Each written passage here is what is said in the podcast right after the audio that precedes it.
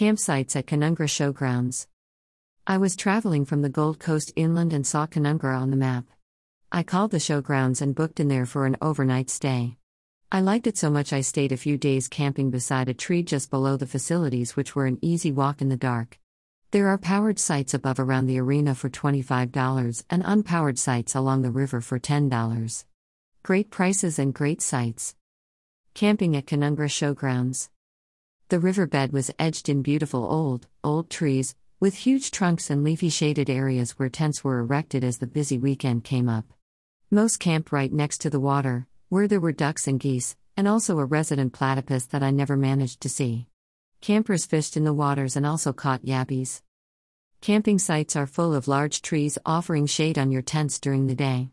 The place is both a visual and an audible treat with songs of birds and sounds of water from the nearby creek. The sites are also very close to a swimming hole, so make sure you pack your swimmers if you're coming up on a hot day. The Canungra Showgrounds house entertainment for adults and children alike with plenty of space to ride bikes and swing from ropes. You can also build a campfire and roast some treats, perfect for eerie nights with spooky stories around the fire. Hot showers, toilets, and a common eating area are on offer at the Canungra Showgrounds. For all inquiries regarding hiring Canungra Showgrounds and Canungra Showgrounds camping sites, phone 075543 5904.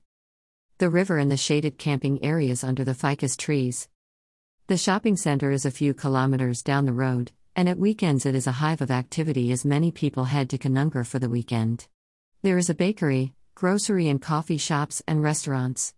The military jungle training camp is in this area too as I drove past when going to the showgrounds. We are right in the mountains and the scenery is beautiful and the roads excellent.